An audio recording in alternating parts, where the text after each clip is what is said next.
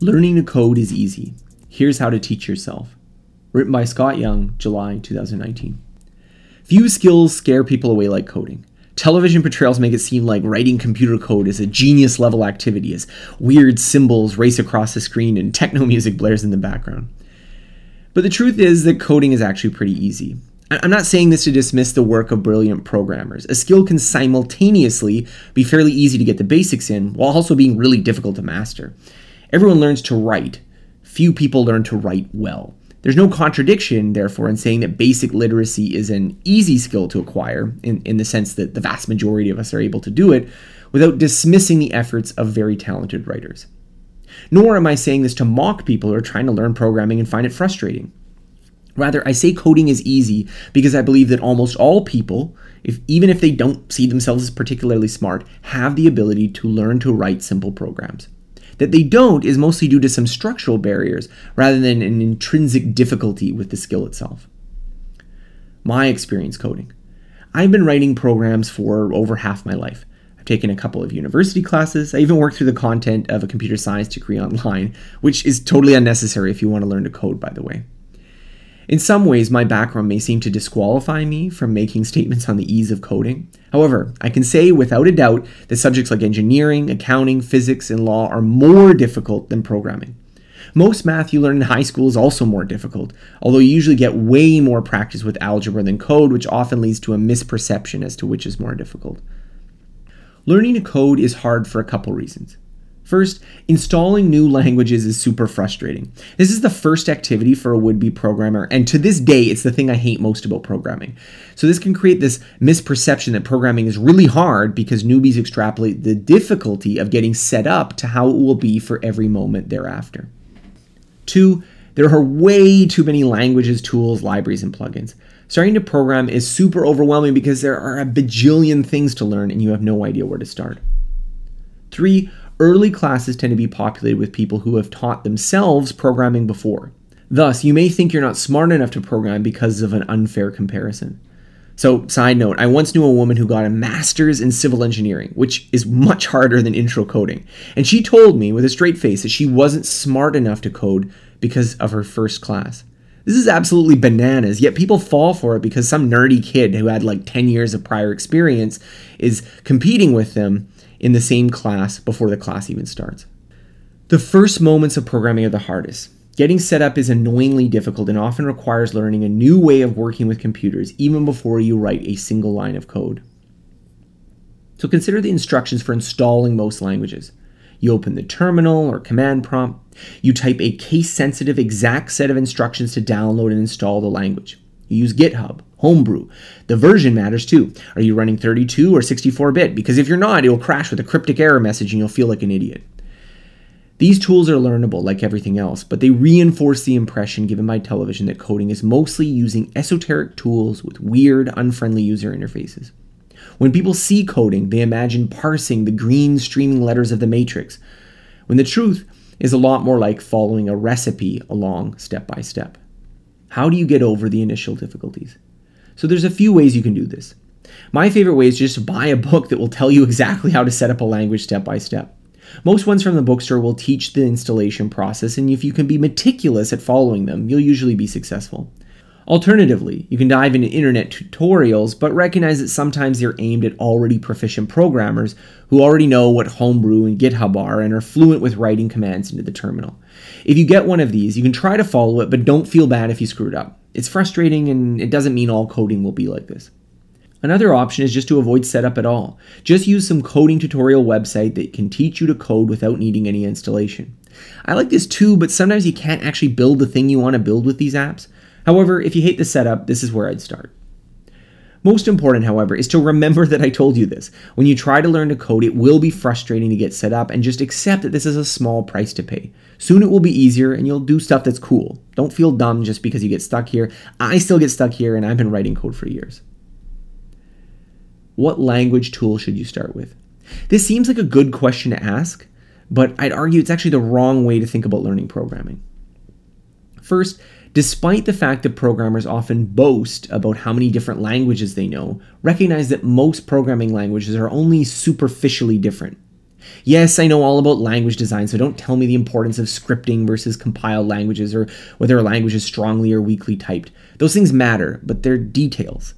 The basics of nearly all languages and tools are the same variables, loops, functions, pointers, stack, trees, hashing, recursion. These concepts exist in most languages. If you pick a mainstream language, you'll learn these in mostly the same way, so it doesn't matter whether you pick Ruby, Python, C, Java, or PHP. The place languages do matter is what you want to use them for. Want to write iPhone apps? Swift or Objective C are the languages of choice. Need to create web pages? JavaScript is going to come in handy. Yes, you can use almost any language for any task if you tinker with it and get the right plugins. However, some languages are easier to get started with certain types of projects than others. Therefore, the first question to ask is not which language should I learn, but which project should I start with? What should be your first project? I recommend starting your programming adventure even before you write a single line of code with a decision about a concrete programming project you'd like to create. This serves a couple purposes. First, it narrows down the language tool choices considerably. Once you know you're building a website, for instance, you're already leaning towards tools that were designed with that goal in mind. Second, everything you learn is connected to a destination. So, as I document extensively in my book, Ultralearning, transfer of learning is notoriously difficult. Learning directly works better than learning something and just hoping later it will help you. Three, you can work on something you think is cool. If you think it would be cool to make an interactive website, do that. If you'd prefer to make a game, do that. If you'd prefer to automate your accounting work so you're done in half the time as your colleagues, do that instead. Do what you feel is cool, you'll be motivated to stick with it. In general, smaller is better when it comes to projects. Deciding to start with making the next Google is ambitious, but it probably will get you stuck in the weeds before you make much progress. If your true ambitions are huge, it's probably best to work on a toy project first. Many experienced programmers still do this when they're entering a new territory of programming. Toy projects take the essential ideas of programming that project, but turn it into something you can do in a few days or weeks instead of years. Examples of good projects include a basic text adventure game. So, no graphics, but it still requires learning concepts like loops, variables, and input output processing. A simple website. Start with just displaying a static page. Maybe add in some comments, users, photos, or interactive elements as you learn more. A simple app. What's something dead simple you could have on your phone? It can be stupid to start, don't worry. A script for automating a tedious task is another good example. In general, programs are easier when they involve no multimedia content. So, websites are a bit of an exception to that, but otherwise, if you're making a game, for instance, a text game is going to be much easier than one with graphics, if only because making the graphics takes a lot of time. Similarly, different core activities have different difficulties. Arithmetic and simple calculations can be done repeatedly, those are the easiest. Processing text for exact patterns is a bit harder, Processing text for vague patterns is harder still. Processing human speech, photos, and videos is, is very hard. Now, if you do end up picking an initial project that turns out to be super difficult, it's okay to scale back. Make an application that calculates my mortgage payments is much, much easier than make an application that can tell you what someone's hairstyle is from a photo. It's often not obvious that this is the case in the beginning, so don't worry if you accidentally pick a hard problem to start with, because you can adjust it later to do something easier. Which resources should you use? Once you've picked a project, the next step is to get some resources to help. This is a step many people worry over endlessly, but like the language choice, it's a lot less important and, and depends a lot more on your goals than you think. I won't list specific resources because there are so many good ones that my suggestions are going to leave out some of the best. Instead, here's three strategies for finding good resources. First, get a book that teaches you the language plus a project you want. There should be a computer section in your local bookstore or library where you can pick any one of those. I like the O'Reilly books, but there's a lot of good ones. If you haven't figured out which language yet, just Google your type of project and look for suggestions. Two, attend a MOOC. Coursera, edX, MIT, Harvard, Stanford, and all others teach computer programming online. Once again, the thing that matters most isn't the exact class, but whether it teaches the language project domain that you care about. Third, take a tutorial program or website. Again, there are tons of these. I used Google's for Python the first time I wanted to learn Python. Stressing over which book or course to pick is the wrong thing to worry about. The main thing to do is to use the book or course to start learning enough to start tinkering on your project, not to master programming on its own. Starting your project before you feel ready is definitely the way that you should go about it. Do what real programmers do and ask Google. Once you actually start writing code, you're going to encounter many, many situations where you either don't know how to do something or you've learned how to do it before and you've forgotten. In these situations, you should do what real programmers do ask Google. this isn't a shameful activity, but a part of real programming. I've been coding for years and I always forget silly syntactical things, so I find myself Googling regular expressions over and over again. It's not bad, it's just part of the process.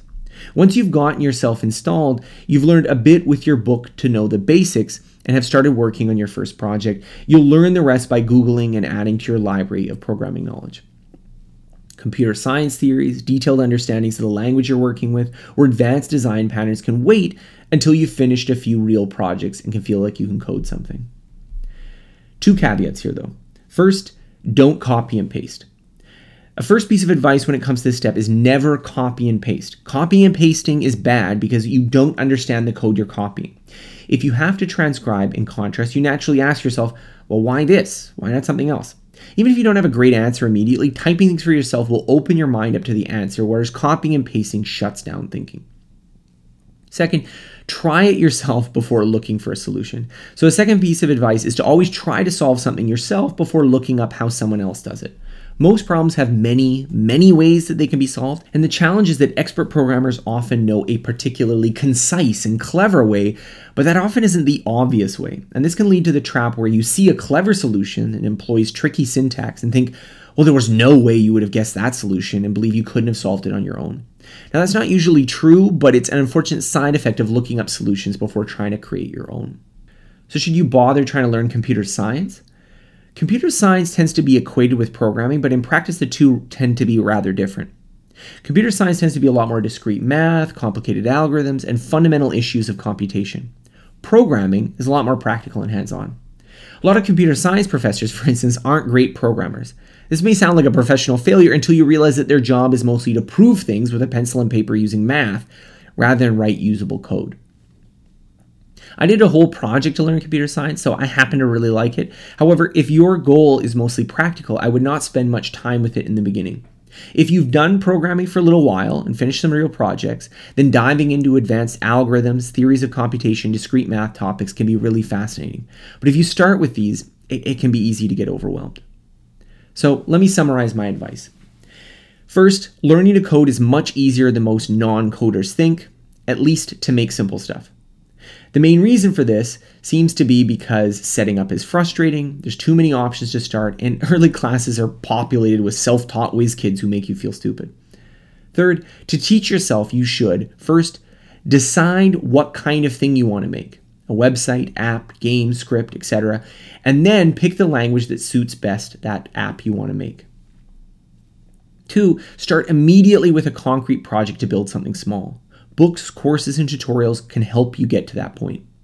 Third, when you get stuck, do what everyone else does and ask Google, as long as you don't copy and paste the answers and you always try at least a little bit to solve it for yourself first.